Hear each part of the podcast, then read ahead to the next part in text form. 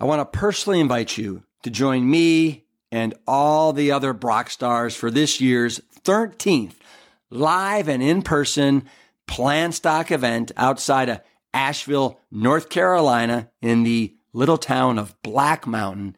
It's 1,500 acres, is loaded with wildlife, trees, trails, streams. It is a nature wonderland. And what's also a wonderland are all the incredible speakers that you get to hang with all weekend long, like Jane and Ann Esselstyn, Dr. Will Bulsiewicz of Fiber Fueled, Carleigh Bodrug, Miss PlantYou, Dr. Gemma Newman is over from the UK. We have Dr. Dawn Mussallem from the Mayo Clinic, John Mackey, the ex-CEO of Whole Food Market Stores, myself, Brian Hart, and a special appearance by the Plant Bros. Here's the kicker. All these Brock stars are there from Friday till Sunday, and they want to rub elbows with all of you, whether it's over buffets of Plant Strong fare for breakfast, lunch, and dinner, whether it's going on an afternoon hike, a swim, pickleball, frisbee golf, kickball, cornhole, dancing. We're having live music. It's all there in this fun weekend extravaganza that we affectionately call Plant Stock. Simply go to liveplantstrong.com and then click on Plant Stock 2024 and grab yourself a ticket before they sell out. See you there.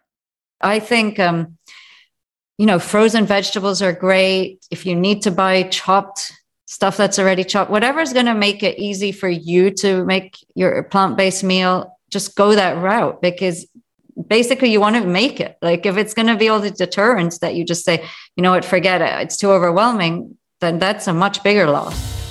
I'm Rip Esselstyn, and welcome to the Plant Strong podcast. The mission at Plant Strong is to further the advancement of all things within the plant based movement. We advocate for the scientifically proven benefits of plant based living and envision a world that universally understands, promotes, and prescribes plants as a solution to empowering your health, enhancing your performance, restoring the environment, and becoming better guardians to the animals we share this planet with. We welcome you wherever you are on your Plant Strong journey, and I hope that you enjoy the show. Hello, my Plant Strong parsnips. I'm Rip Esselstyn, and I want to welcome you to another episode of the Plant Strong podcast.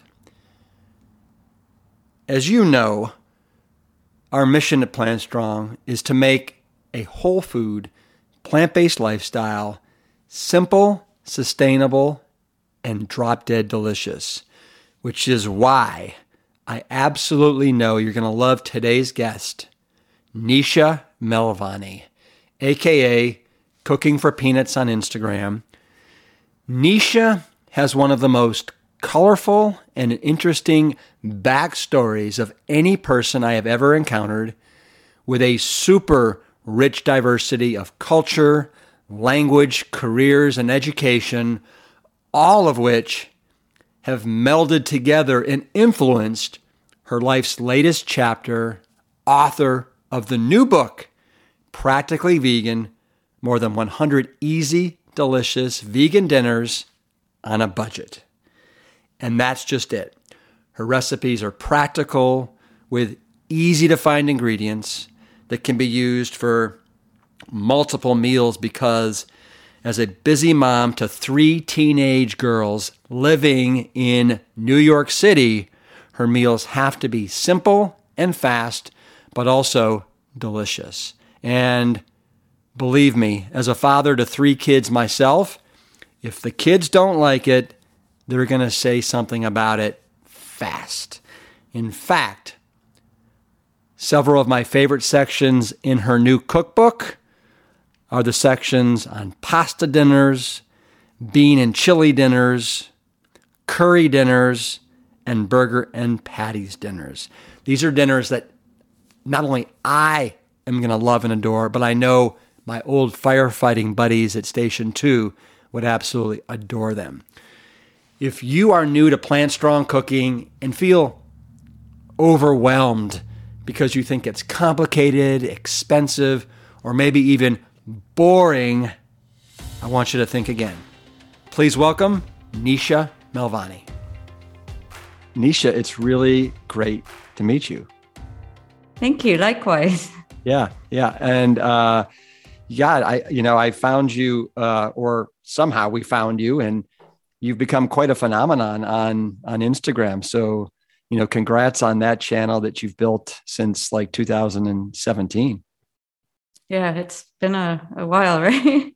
yeah, yeah. I mean, you've come a long way in in a very relatively short period of time. So, and you're doing really phenomenal, phenomenal work. And so, what I'd love to do with you today is kind of talk about your journey. You have a book that is coming out, and um, how you fell in love with cooking, where this delicious accent that you have, you know, comes from, uh, and uh, and just dive into a little bit of uh, Nisha Melvani. So, for starters, where did you find your love of cooking? So let me just tell you quickly about the accent. Where it's yeah, a problem yeah. is like when you have captions, like auto captions in Instagram, yeah. they cannot understand me. so they write all what I'm saying incorrectly because my accent does represent so many places that I've lived Jamaica, England, Montreal, New York. And so none of the captions get what I'm saying. so you were born in Jamaica. Born in Jamaica. Of, of all the crazy places. And you have parents of Indian descent? Yes. So my dad moved, migrated to Jamaica in his early 20s. And my mom was is born in Jamaica, but is also Indian. Wow. And one of the things that I found fascinating, I went to boarding school, but I went for my last two years of high school. You, it looks like at the age of seven, your parents sent you to boarding school in England, right? Yes. And I keep telling myself it was for uh, my benefit. I think uh, two reasons. One, they wanted me to have a British accent. and actually, they um, felt I would get a much better education there. And I wasn't the easiest child to raise. Uh-huh. So I think that's why it was that young and my parents worked full time six days a week. And so there wasn't you know much time left to really raise me. And so i guess they knew in boarding school i'd be in good hands. Well so you said you were difficult. Like what were some of the things that made you so difficult? Because i have a very difficult seven eight year old right now as well. Okay so send them my way. Um, she. It's a she, she. okay. Yeah. So um, I think uh, I broke all the rules. I just never followed rules. Like if you said not to do something, that was my challenge to, you know, break, just not listen to you. So um, I think a lot of it was probably lack of attention, maybe. Uh-huh, uh-huh. Uh, you know, having your parents away so much. And I was raised by, you know, my nanny in Jamaica. Mm. And, you know, it was hard for her but I think, you know, and also the schools, um, our classroom size was very big. So everywhere, you know, you were kind of not being watched too closely. And so I think a lot of it stemmed from that, you know, mm you break rules to get attention, right? And so when you, I mean, at the age of seven, can you remember thinking, I don't want to go to away to boarding school? Or were you like okay with it? So I do remember one incident. Um, I don't know if I remember it correctly, but I remember one incident of uh, probably around the time I knew um, throwing eggs at a wall. Like I don't like for some reason they seem to have happened around the same time. Um, I don't know if one was, you know, I did get into big trouble for that. Um, yeah. But I think I couldn't voice that I didn't want to go. I don't know if I really knew that as such. Um, and I remember when I my parents took me the first trip over there and you know they hadn't seen the school yet so we kind of arrived and uh, you know basically they couldn't change their mind anyway because i was enrolled but um, i remember we had stopped at a mcdonald's on the way and they had bought me a Big Mac or something like that. And I thought I wasn't going to get food. So I ate some of it and I put the rest in the lar- larder, I think they called it, like, um, you know, the cold pantry, I guess. And so I remember wrapping up the rest and saving it in there in case they didn't give me any food. So it wasn't like Oliver, Oliver Twist, was it? The boarding school? At least. I mean, you know, the food was terrible and you had to eat it all. And if you didn't want um, to eat certain foods, you were allowed, I guess, two foods that you could be excused from eating. And your parents had to write a letter saying that you didn't have to eat those two foods. Wow. So at that time, I chose Brussels sprouts and beets because they were always mushy. Yeah. And have you learned to love Brussels sprouts and beets? I love Brussels sprouts. Beets I like. Um, uh-huh. I love like golden beets. Uh, I think Brussels sprouts are so easy to make delicious. Like I just don't understand how they did such a terrible job, how they bosh them up so much because you know it's literally one of the easiest vegetables to cook and make taste good. Yeah. I find roasting Brussels sprouts really brings out the flavor and and is nice. But if you boil them in water or something, it's like ugh. Yeah, and roasting's so easy. Yeah. So did you were you at this boarding school in England from basically like first grade until your senior year? I was there until college. So um but I switched schools three times. Again, uh, I don't really stay in one place for very long, but I have been in New York City and married for 20 almost 22 years. So wow. that's huge for me. I have had quite a few careers and you know different friend groups. I just like would get bored and go somewhere else. Um, so I had I went to three different boarding schools because of my reason then was that the other the previous ones weren't academic enough. So I would switch and then switch again. But you know that's really hard because you have to remake friends all over again and you know making friends in high school isn't like the easiest endeavor. And so you did were all these boarding schools in England? Yes, all okay. different parts of England. Wow. Wow. You're making me emotional now talking no, about good. It's good. It's good. It's good. You know, I mean, I want to take a little bit of a walk down memory lane. It's all right. Um, so you you went to Montreal for for college, yes. right? I mean, and Montreal is that's quite the city. That's like you know, you speak, you have to speak French there, right? They do French and English, but it's very both. French. Yeah. Yeah. It's, I think they call it like a, a mini Europe or something like that. What do they call it? It really is. It feels like that. The yeah. cobblestone streets and it's the lights. It's beautiful. Yeah. I've always loved Montreal. What did, uh, what was that experience like for you? College in Montreal? So again, um, I was taking, I planned to take a gap year when I finished my A levels in England. I was going to take a year off, but I hadn't told my parents that. So they just assumed I was going to be going to college. And when I arrived back in Jamaica, because they still live there, I said, Oh, I'm taking a year off. So I'll be home. And they were just flabbergasted like what what do you mean? And so um, they're like no no no you're going to college. And mcgill was the only school i knew of that would take me in january. Uh-huh. so this was a whole last minute plan. Um, so i literally applied in september or something and applied for january and um, got in but i'd never been to canada ever. And I had no idea about Montreal being cold. I mean, I'm from Jamaica, it's tropical yeah. weather. So I landed in January. No one came with me. I landed in Montreal, and my first thing that happened is my eyelashes froze. The tears just froze. And I was like, oh my gosh, this has never happened to me ever. Tear, tears from crying or tears from the cold? I think both. um, so, you know, I kind of just threw myself in there and I have to say though, it was I think my favorite place I've ever lived. Wow. Well, yeah. and McGill is quite a university. I mean, that's it's, a great school. It's got a great reputation. Yeah. And I did pre med. So it's really good for medicine and pre med. Oh, pre med, which probably served you well since you became a dietitian nutritionist. Exactly. But I will say my first career was an investment banker. And, and, and that was where?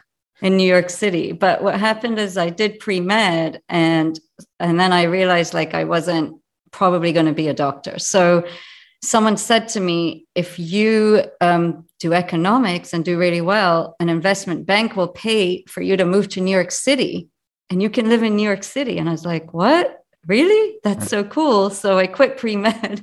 I kept my biology major and I did economics in like a year and a half because after doing chemistry, economics was pretty easy. And I interviewed at several investment banks, and lo and behold, I actually did get a job and they moved me here. So it was a great way to come to New York City. But a year later, I no longer worked in investment banking. So. is that is that when is that when you became a second grade school teacher? Yes, exactly. that was great too.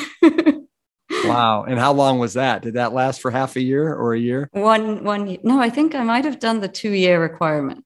Wow. I think that was a two year requirement. I think I completed it. Um, but I knew then I loved education, like educating.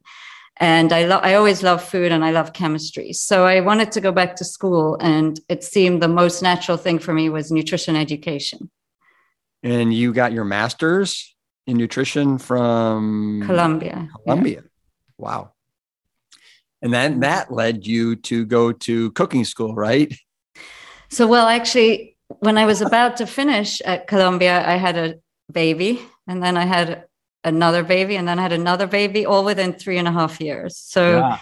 career took a, a hold. Um, I did finish my degree though, about six months after the first one, and even though I wasn't, you know, practicing, I was practicing because I was cooking every mm. and you know, that is basically what nutrition is. You know, so I never really left what I was doing. I still read journals, I educated myself. I love what I do. And so I kind of kept it was an easy career to keep um, at the forefront, even if you're not actually counseling people. You know, mm-hmm. stay, you can still stay current in your own house. Mm-hmm.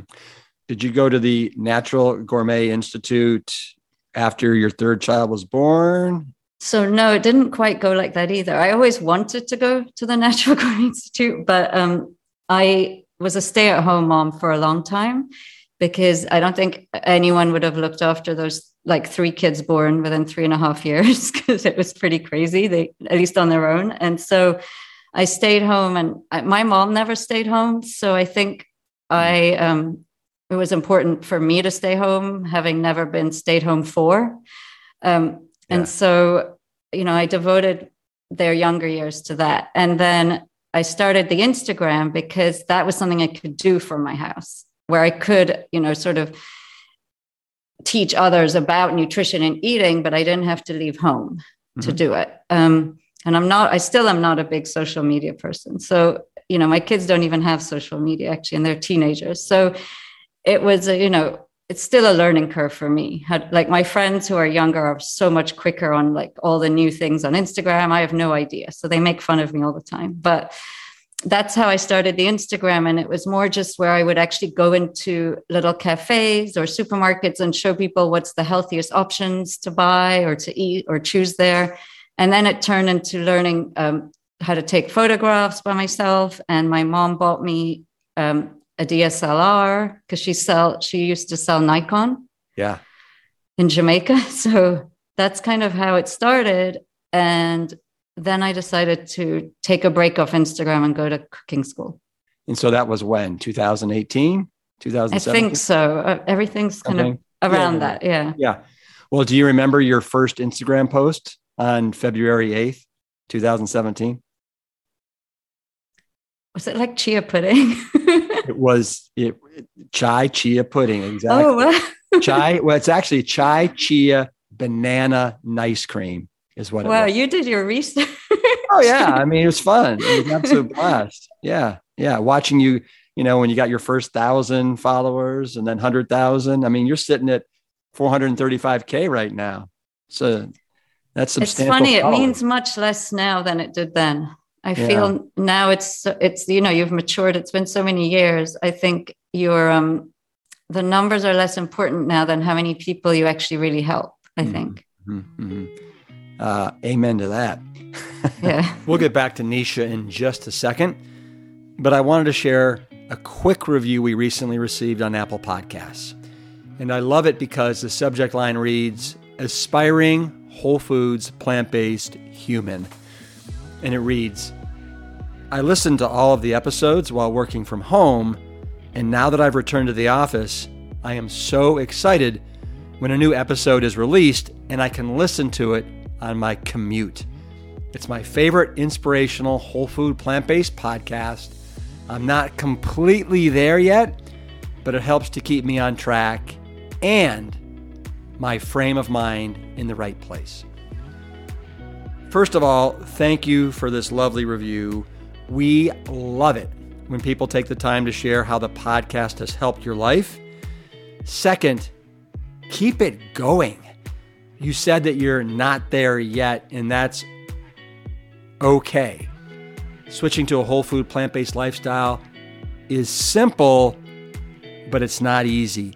And my team and I recognize that, which is why we have so many resources to help you on your journey, including our Plant Strong coaching program, which is designed to help you apply the principles of whole food, plant based nutrition by removing all animal products, processed and refined oils, refined sugars, and excessive sodium from your eating plan. In addition, we will provide dozens of tools to elevate and accelerate your success while surrounding you with one fiercely supportive and nurturing community. Check it all out at plantstrong.com. Now through April 5th, take 60 bucks off our annual program. So keep it going, my friends, and let us help you. It, it's interesting. I want to go back for a sec to your mother and your father because you talk about how your mother was spam, a spam loving woman that hated to cook and really did not enjoy vegetables. So it's kind of nutty to me that you've kind of landed in this place where you love, you know, fruits and vegetables. You love to cook. What does your mother think about what you're doing? She she must be so proud. You know, they have pumpkin spice spam now. Sorry, I just thought that was so interesting. I sent her like a big photo of it. I'm like, look, mom, they made it for you. that is crazy. Is she still yeah. doing spam or she still it... eats spam? Wow. I mean, actually thinks it's food. well, but did uh, oh that that that's remarkable. And didn't you mention? I think I read in your book that she I'm, I'm assuming this isn't too much information because you talked about in the book, but didn't she also have to have some some uh, like a foot of her colon removed? Yes, exactly. Um, she did, and it's I you know that was quite recent, and I spoke to her about it. I think something came up around it because she had to have a colonoscopy, and they said, "Oh, it's it doesn't look amazing," you know. Um, and it was about a couple weeks ago, and she's like, "Yeah, but I'm never changing what I eat. You know, I've made it this far. I probably have another foot to go, and I'll be fine. You know, it'll give me another ten years." Or she, you know, she just says, "I'm enjoying my life. I'm not. I'm not going to change." So you know, that's that's who she is. So I just have to accept that. But yeah. she she um every i think i am what i am today because she actually encouraged me to do this which is hmm. interesting. She you know bought me the camera she sent she actually you know told me you have to go to cooking school. Like i'm making you go. She um is a really my biggest supporter probably. Wow. So it's interesting. And then my dad is probably my is a huge emotional support for me. But he um always Are they still together? Are your mother and father still together Yes. okay. They complement each other. Let's say. Uh-huh. You know, they are so different, but they they actually have a lot of respect for each other. Now that I can really see it. You know, it wasn't like always yeah. easy, but they yeah. they they do really love each other. So. Well, you and the thing that I mean, you said that your father loves vegetables, right? And the thing that uh, just like knocked me over about your father is that here's a man that can eat a banana with the banana peel. I've never, I didn't even think that was like possible unless you were a billy goat. He's really something, I have to tell you. My dad is just a special person. He, you know, he grew up in Kannur in India and he had nothing. And he, to eat, he would raid orchards and steal apples um, with his friends. And he barely had shoes. And, you know, so growing up, that's like was the food he'd find. There's fruit everywhere that he could just steal. So that's kind of like, you know, how he grew up. And he, um, you know, so vegetables were always and fruit were always a mainstay of his diet. And my kids, I remember when he did the banana peel thing, my kids, you know, were there and they just were mesmerized because he literally didn't struggle at all. It was like he's done this his whole life. and, you know, he's like, of course, you always eat the whole food. So I think he took that literally. eat whole foods and he eats the whole foods. I, I mean, I've heard of people eating like the peels of mango, but never. I do that actually. Oh, wow. you know the yellow mangoes? What are they? Um, the champagne. Yeah, I eat the skins. Actually, it's funny because my kids were watching me like two days ago, and I was like, "Yeah, they're slightly bitter. They're great. I just can't. It's so much work to peel them, and they don't taste that bad." I've got one right behind me here. You should uh, try it. It's quite. It's good. Yeah, well, I'll, I guess I'll wa- be sure to wash it off pretty nicely, and then um, do you just bite into it like an apple? No, I sliced it, and then I just, but I didn't peel the slice. Like I, you know, when you just cut the four sides off, so you just have yeah. the seed. Okay, yeah. I'll give it. I'll give it a whirl. I I do the kiwi with the you know the whole everything on. So so I have one kid who I we eat kiwis almost every morning, and I have one child who just makes me peel it for her. So I eat her peel because I know how good the peel is. So literally, my bowl is full of peel too. yeah, yeah. But I think what I do get from my dad is I can eat anything like bitter. It just I don't. I have a very high tolerance for taste, any tastes. Mm. It's a little unusual. Like my kids are always, you know, surprised. Even eggplant. You like eggplant? Yeah, I actually made some yesterday. Wow. I needed to do a photo. Wow. Yeah, there really aren't. I don't. I can't think of a vegetable that I don't like. I, sh- I really, sh- yeah. How would how would you make me like eggplant? What dish would you make for me? So actually, the dish I made yesterday. I don't know if I could show it to you in my book. It's a really pretty picture. Well, what, is, do, you know, do you know what page it is? It's the eggplant ratatouille. So it's like well, so, it's in so comfort you, food. You, you, go ahead and find it. I'm just gonna. So okay. this is the book, that Nisha has put together, Practically Vegan. Why is it called Practically Vegan? That's such a uh, unusual combination.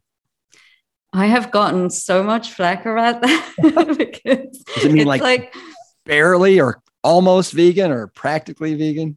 I know. I I'm wondering if I should really have gone with this name, but I the way I meant it was um, when I was writing the proposal, I was like, these recipes, these recipes really are practical. Yeah. You know, you're using the same spices in different ways over and over again. You're using the same condiments in different ways over and over again. So you are never having anything gathering dust in your pantry. Yep. You are becoming really competent with those spices and herbs and, and condiments because you're using them over and over again and you're finding different ways to do it. So it's very budget friendly. It's very practical. And you don't have to be completely vegan to enjoy them. You can be someone who wants to eat more vegan and practically vegan or so that's um, sort of I think it makes a lot of sense and I'm I'm actually kind of playing with you a little bit. No, I think I, I, think it's a great title. I really? yeah, I do. I do. I have been a lot of Instagram uh, followers have said, "Why did you call it that? Like, is it vegan? Is it not vegan?" yeah um, it's a good conversation starter anyway it is great so this is the this is it's page nine 178 oh okay 178 yep got it and so that's it right there. Oh so the inverted ratatouille. Hmm. yeah. There she blows. All right. Well the next i actually made that yesterday. And Good. i think um, it's eggplant but you uh, you know you score it so the flavor really gets absorbed into yeah. it. And you know you always my favorite method roast it and then you make a whole kale and chickpea and with lots of spices sauce. And then when you take out the eggplant you top it with all that you know tomatoey kale and chickpeas and it's great. Yeah it sounds good. I i i, I would love to try it. So the way you were just talking right there and you you talk about it in the book is one of the things you're always trying to do is build flavor. And I'd love it if you could talk about different ways that people at home can build flavor to their plant based vegan cooking, whether it's with you know spices, whether it's with herbs, seasonings, condiments. So for me, um, I always start with aromatics, which is you know your ginger, your onion, your green onion, your red onion, white, yellow, whatever color you want, um, and garlic. And I think uh, you know the amounts to me aren't always like written. It's sort of I eyeball it. Um, and I think once people make cook enough, they'll also that just comes naturally. Yeah. So I, I, feel once you have your your aromatics, and then you you know cook that, and then you add spices, herbs, and you can either use fresh or dried. And don't beat yourself up because you don't always go and buy yourself fresh herbs. Just you know, making your own plant based meal at home is enough. And um, then you, I have a lot of condiments like mustard, mm-hmm. um, different mustards, tamari, soy sauce, dark soy sauce, coconut aminos, nutritional yeast. So I have like a set, sriracha, a certain set that I play with. Yeah. Um, vinegars, um, vegan Worcestershire sauce. I can never say that word. I know. I I've got a serious problem with it too. Is Worcestershire? I don't know. Yeah, well, I need to practice. what about dulse flakes?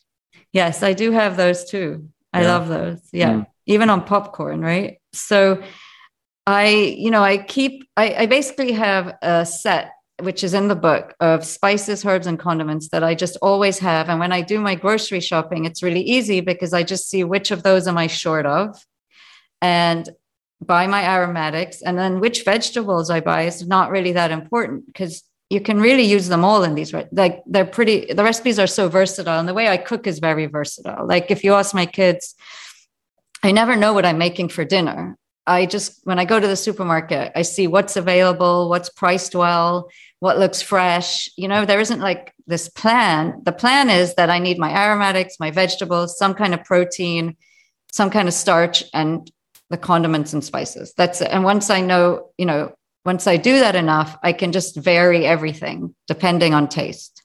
A quote that I saw related to your book, which I think reflects very well on it, is culinary adventure meets weeknight simplicity to make satisfying, simple, and economical dinners. Where's um, that from? oh gosh, I can't remember. You know more about my book um, out in the world than I do. I, I, saw it and I, I, was like, oh, I like that. That's good. But it's, like it sounds too. like those are things that are very important to you. You know, the simplicity, satisfying. It sounds like you're very conscientious about uh, the price of things. And then, I mean, your Instagram handle is what? Cooking for peanuts? Yes, there's another play on words. I seem to just always go with playing on words for some reason. Yeah, yeah. So let's talk about other ways to kind of um, elevate plant based cooking, like beans and grains. Do you have a certain beans or grains that you love working with? You know, it's it's funny because everyone's so focused on protein, like, oh, you're not going to get enough protein. Now, it's very rare that you would not be getting enough protein. It's so easy actually to get protein. It's really fiber that so mm. many people in this country are deficient in. It's fiber. And um, what's great about beans and the whole grains you're talking about is they're rich in fiber and protein. So, you know, I think that's what people should focus on more is fiber and that's you know lentils legumes that's where you're really going to get it and you really don't need to think about protein you're going to get protein so i think it's you know an important point you bring up and everything i think sauces and dressings like are key to vegan or any cooking yeah. and you know as long as once you master a few good dressings and sauces that you love you can you know add them to most beans most salads like you know great lentil salad with your favorite dressing and you just put tons of chopped veggies in it and it's going to be great as long as you love the dressing. Add as much dressing as you want you know? Yeah and you have a whole section in the back of the book on sauces and dressings and hummuses and things of that nature. So i do i feel it's all about you know the sauce and the dressing. If you you know, even for my kids, they'll eat anything if you've dressed it well. I have a question for you on sauces and dressings, and and for that matter, most of the recipes in this book. You you use oil in your book, but you also mentioned that many of your recipes can be made oil free. My audience is, for the most part, steering away from added oils.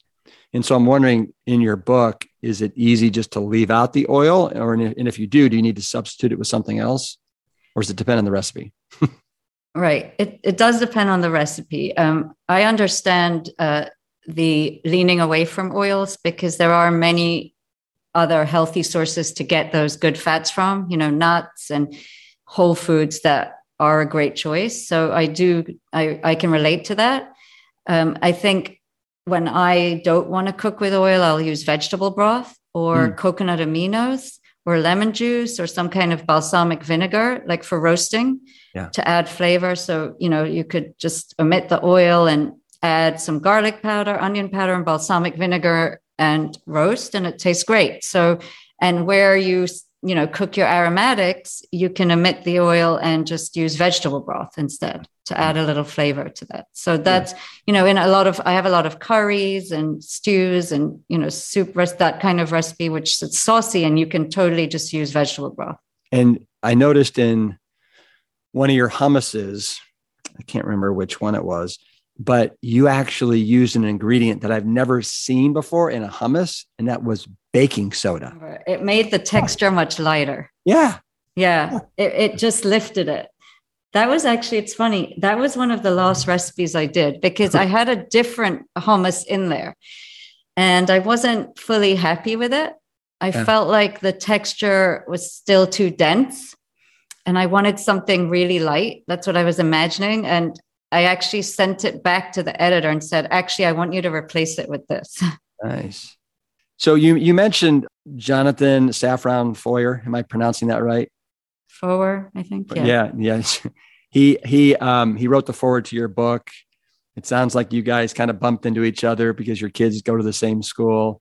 Have you made any meals for him, or has he tried some of your recipes? So how it all actually started is his eldest is um, has Instagram, uh-huh. and you know they were vegetarian for the longest while, maybe since birth. I don't remember. And uh, he would make my recipes, and I think that's how Jonathan found me. Actually, was through his son. Nice. And um, his mom also knew about me because you know when he was at his mother's, he was making them, and so he is so sweet. Like he literally will tell my daughter, I made your mom's, you know, pasta the other day and I loved it. And it's that that really keeps me like going. It's just so endearing, you know, to hear. And that's how Jonathan learned about me. And then he said to me, if you write the book, I'll write your forward. Yeah. And I never wanted to write a book. Um, I really didn't. I know the feeling. yeah. and so I was like, how do I turn that down? That's like once in a lifetime. I, have to write this book. And he was thinking, oh, you would just take all your Instagram recipes and you would just, you know, transpose them into a book and use your photos. But it went nothing like that. The recipes are not the same. They're almost all different, almost all new. And none of the photos are from my Instagram. So, um, yeah, he set me up for a lot of work. Yeah, yeah. Sometimes we, we don't know what we're getting into, and that's a good thing. Yes, that's true. well, in, in the book, it, it turned out so absolutely beautiful. The photography is magnificent. I'm assuming that you did not do that yourself with your no, I did camera not. your mother bought you. No, no. so that was part of the agreement, and I was quite happy to have a professional photographer, yeah. Dana Gallagher, who is amazing. Um, yeah. because uh, it took a, it allowed me to focus on the recipes and not be stressed. She's she's incredible, and you know we did the photos in COVID, and actually, you know it was kind of, you know it was stressful. Everyone was wearing masks. Do you meet in person? But I ended up going there to her studio every day, and the food stylist one had um, her father had passed away right before the shoot so we had we found another one who was incredible too. So um, it sort of worked out but it was all falling apart till it wasn't.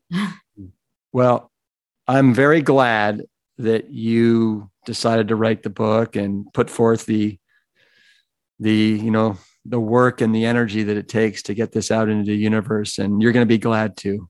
You probably already are.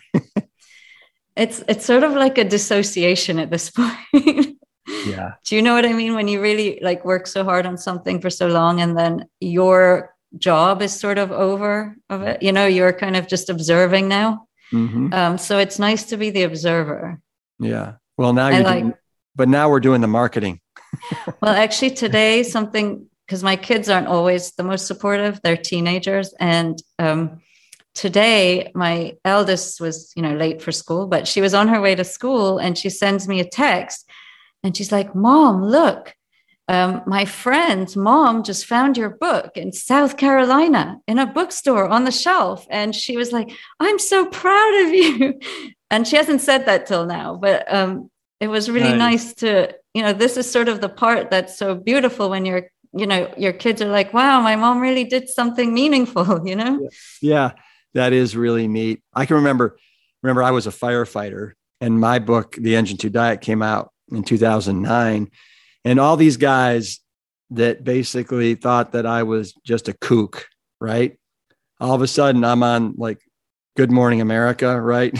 and the Today yeah. Show and all of a sudden it's like there's my boy. That's my boy, Rip. you know, yeah. They definitely think I'm a kook, also, so I can relate.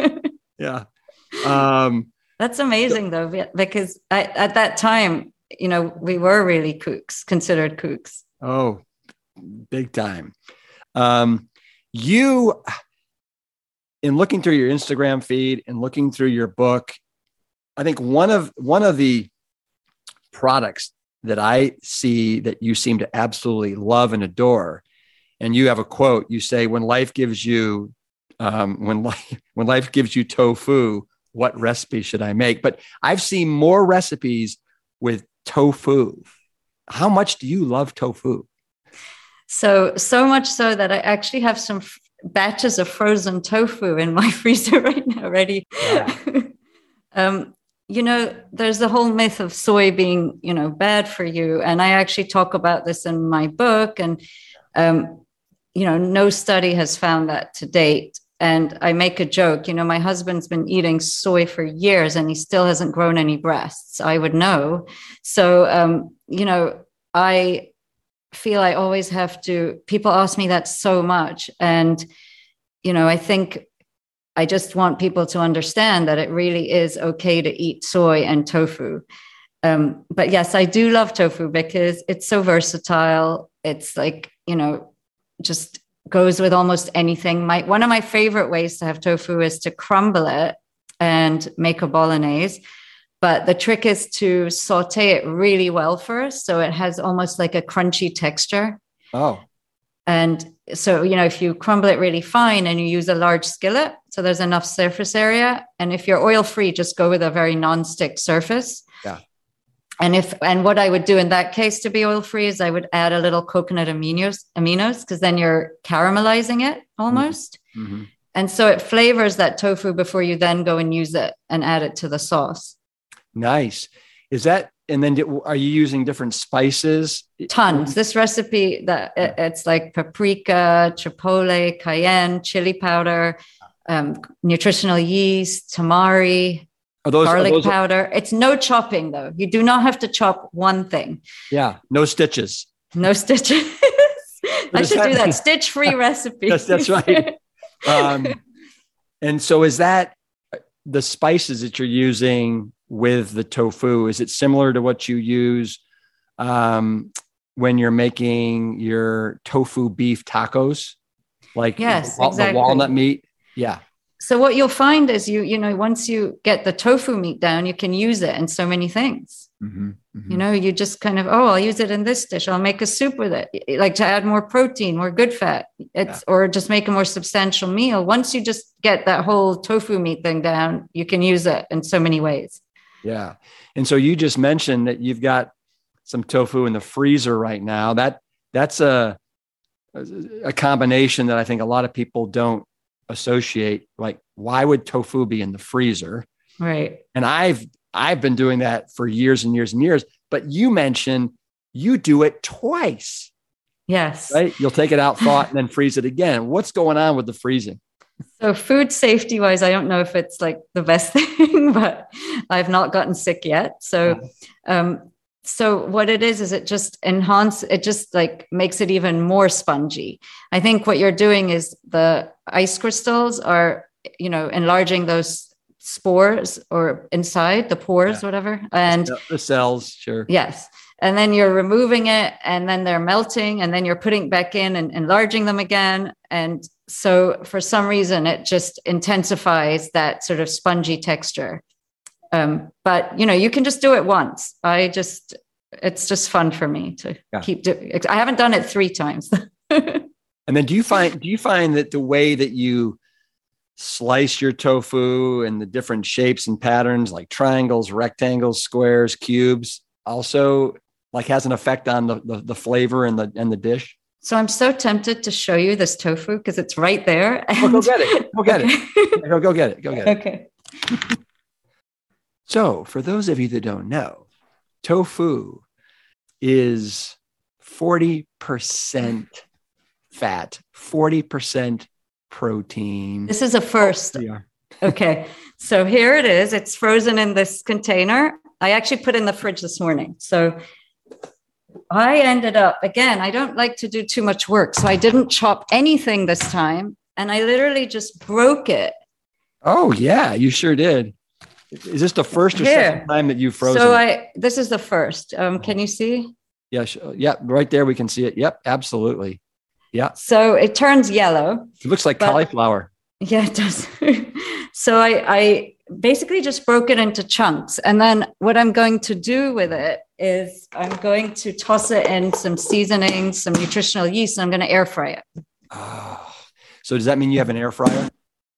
I do, and I don't use it enough. So um, it's actually, yeah, it, I like my air fryer. It's a little cute Cuisinart one that um, it seems less toxic. Like the inside is yeah. more stainless steel. So um, I, I think a lot of I think a lot of ovens these days you can put it on different settings like you know bake convection blah blah blah. And i'm wondering if that has this similar effect. So should i tell you a hmm. secret? I don't have a working oven. Really? i did wow. i did when i wrote my book um, because i wasn't at home. It was covid. Um, but my oven broke in my apartment about two years ago and i haven't fixed it yet. But what i did do because I have like there's a, whole other story behind that. But what I did do is I bought a Breville toaster oven, uh-huh. convection oven, and it's so good. It's just it. The negative is you can't cook a lot of anything, so I'll have to do batches. Yeah. Um, but it's you know if you actually don't have an air fryer, you can use that toaster oven. I use it for everything, and you can just put it on the convection setting, and it works exactly the same. And another trick um, I've learned is with chickpeas, people always say, I can't get them crispy. They don't get crispy. So, what I like to do is after you roast them for about 15 minutes, I put it on the broil setting in the toaster oven. I put it on the broil and I do it for like two to three minutes until it looks really crispy and it always works. And then what do you do with those then now that they're crispy? Do you put them in salads or anything? Anything, yeah. Salads are, you know, a favorite. But even in like I mean, you can put them directly into curries and stuff, but I kind of like when they have that texture first. You know, in going through your book, like you were speaking to not only me, but all the firefighters that are out there that that love pasta dishes and burger dishes and curry dishes and chilies and you have a whole Asian fake out section. These are like hearty, wonderful, satisfying dishes. I want to go back to the curry. I am such a fan of curry, and but I don't use coconut. Instead, I'll use coconut extract. I don't use coconut milk. And so I think I noticed that it was your, I think it was your red lentil go-to curry where you don't use any coconut in there. If I'm not. So mistaken. I'm I'm with you. Like you can really coconut it's like used so often in vegan cooking it's an overkill sometimes yeah.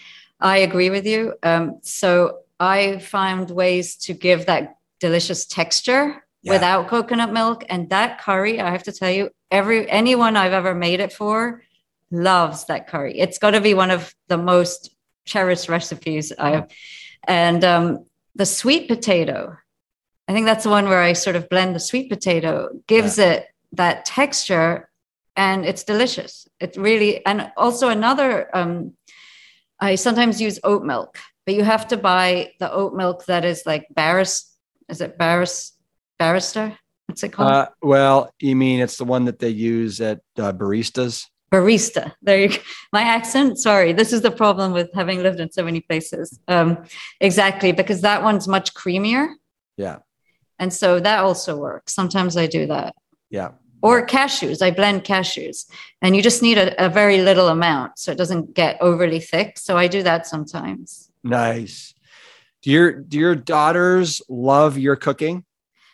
So it depends on the daughter. um, my eldest is vegan. My other two are vegan, but they like cheese. So they eat cheese. Um, uh-huh. They just really love cheese. They never gave it up. So uh-huh. um, my youngest is an amazing cook. Uh, she cooked for us in COVID and she was 12 years old. Mm. And I was working on the book. My husband was working a lot too. And she literally could walk into the kitchen, look at what we have, which is how I cook, and just create a meal at 12. Yeah. She's so competent. She's actually a very good baker. Um, she's a big mess when she does, and, and she's very mindful. So everything she does is very slow. so if you want to eat at seven, you'll have to notify her around like four, you know?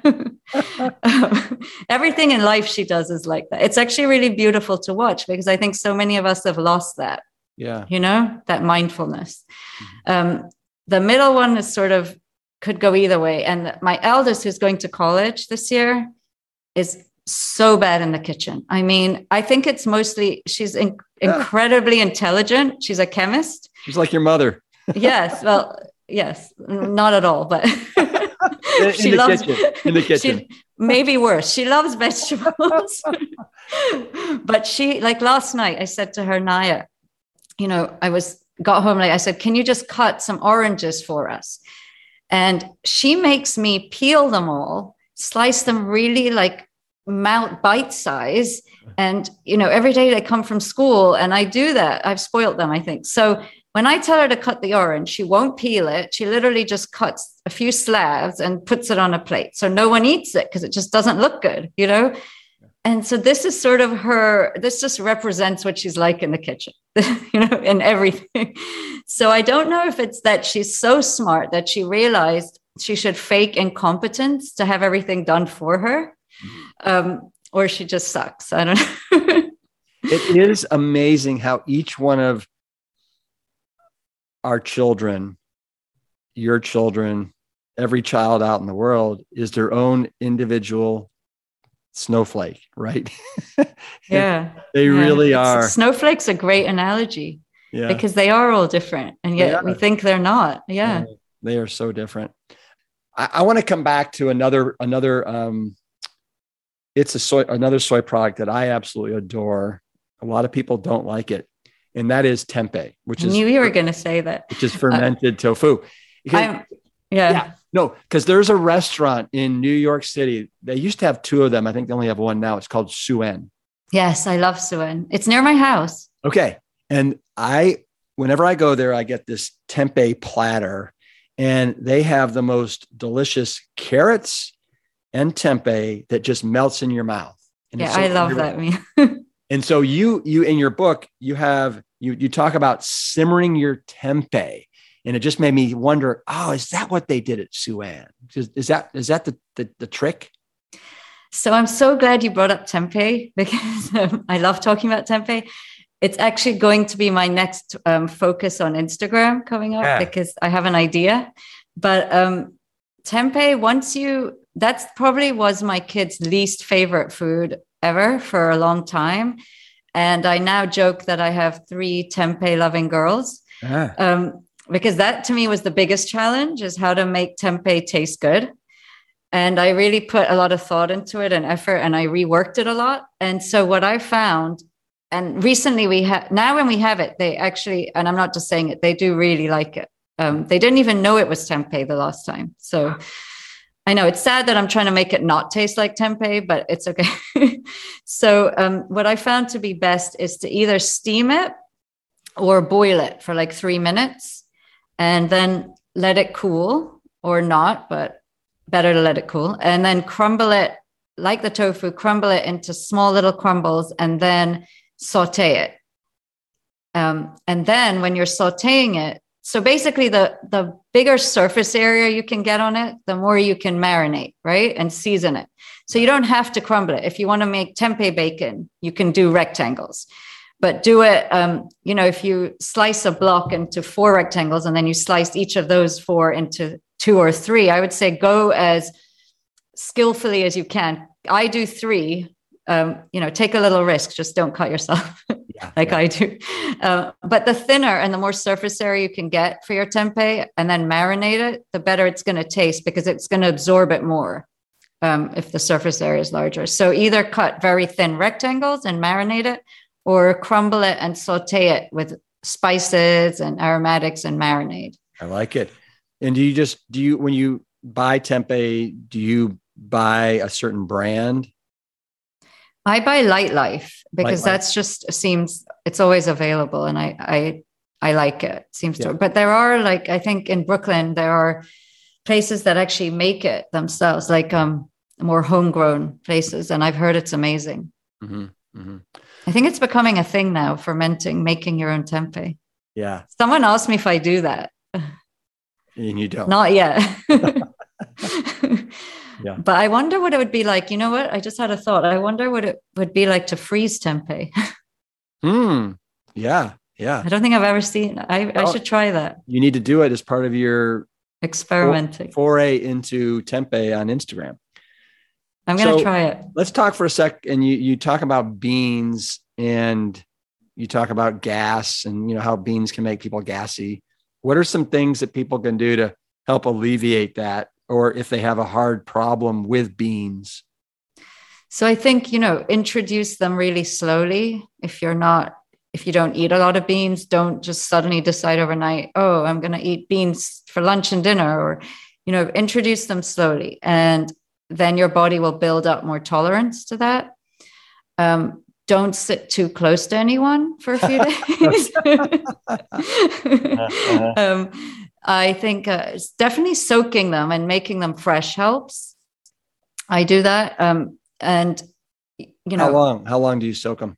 I soak them overnight generally. Um, you know, maybe like almost 24 hours. Mm-hmm. So I soak them before I go to bed and then drain them before I'm going to make them and, you know, cook them. So I think that helps. Adding, I think I've adding kombu, like the seaweed when you're cooking them helps. Yeah. Are you a, a bean snob, meaning do you ever use canned beans or do you always make yours from scratch?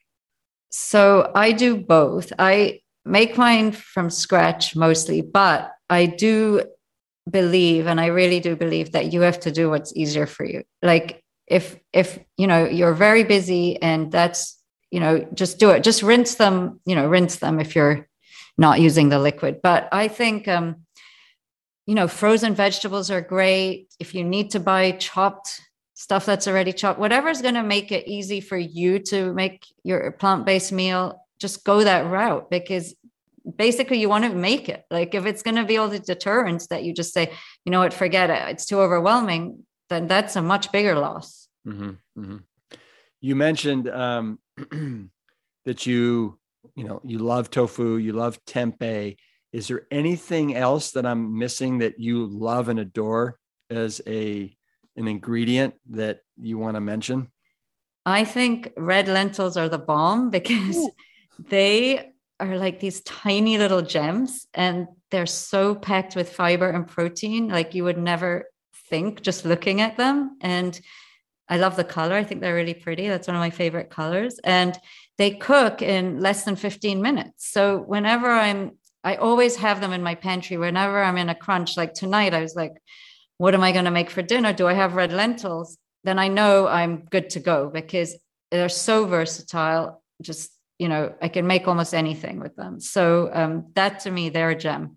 So you look in your pantry, you see you've got red lentils. What are you going to make tonight for dinner with those red lentils? So I'm going to make a soup because I have some sweet potato and some onion and ginger. So I'm kind of going to just wing it. I'm going to probably flavor it more Indian, like cumin, coriander, have, you know, and go more. I'm going to take an Indian route, but I'm not putting any thickener. I'm going to make it a little more liquidy today. Uh huh. Hmm. And will everybody in the house eat that? They have no choice, right? and and where's your husband stand in all this?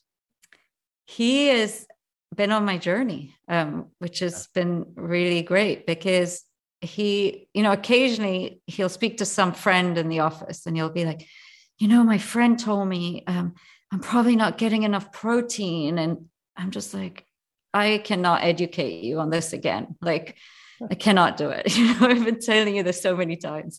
So occasionally he gets, you know, you know, a little convinced by others, but then he, he always comes back. He's like, but you know, he doesn't eat meat and he is really, he feels great. So I think, you know, we do Iyengar yoga together. We eat the same food. It's, it's good. We walk a lot. So I think I'm fortunate to have someone who cares about their health and well-being too. Nice. That's that's great that you guys have that supportive relationship. You mentioned that yoga. What what kind of yoga is that exactly? What is it? What is what's the practice? So it's a very um, like the first kind of yoga that ever came to be. It's the original yoga. It was taught by BKS Iyengar in Pune, which actually, well, they say Pune. I say Poona because I was knew Poona from long ago, and that's where my dad spent a lot of his life. And this, you know, they have a big center in New York City near me. So we've been going for years and years. And what I like about it is so they have various levels. I refuse to leave level one because I think there's no need to leave level, level one. Um, it's so strengthening and you know you're you're doing shoulder stands you even do a headstand if you want to but a lot of it's based on sort of holding your position for a long time oh really yeah. So, you know, your arms are kind of out like this for so long, and you'd be surprised how much like strength you gain under here. yeah. And then you're doing like a warrior pose, and you know, so you're holding a lot of positions. you know, for a long time. And it's like, it's definitely increased my flexibility and strength and balance. Like a lot and wow. it's a hard class level one is hard don't be fooled or i'll do a general level but i'm it's it's changed my life just in breathing everything how many levels are there i don't know i think there might be maybe 4 uh-huh. i don't know i never like i just i'm very happy where i am uh-huh. To me, it's not like looking what everyone else is doing. Yeah. Remember, I like to break rules, so I'm refusing to climb the levels. nice, nice. Nisha, this is this has been this has been a lot of fun.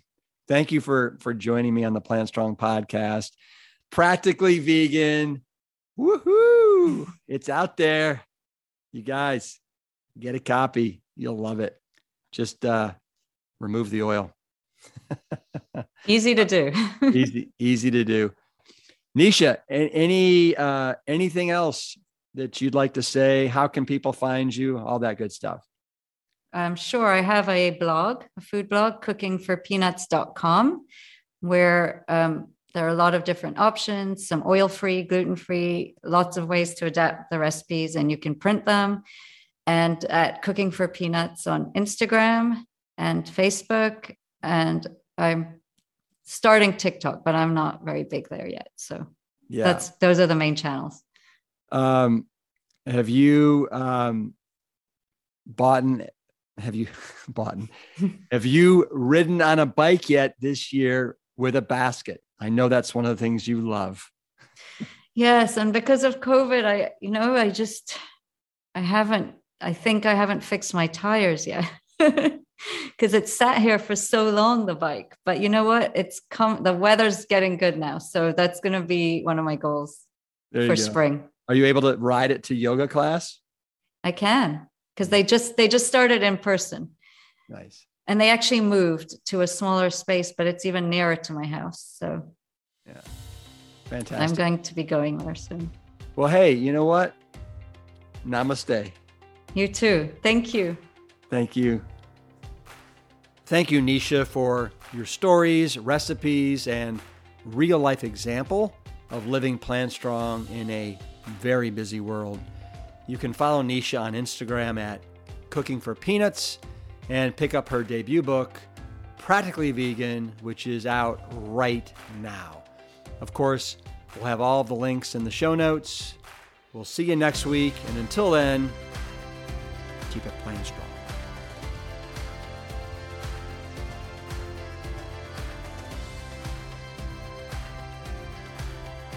The Plant Strong podcast team includes Carrie Barrett, Lori Kordowich, Amy Mackey, Patrick Gavin, and Wade Clark. This season is dedicated to all of those courageous truth seekers who weren't afraid to look through the lens with clear vision and hold firm to a higher truth. Most notably, my parents, Dr. Caldwell B. Esselstyn Jr. and Ann Crile Esselstyn. Thanks for listening.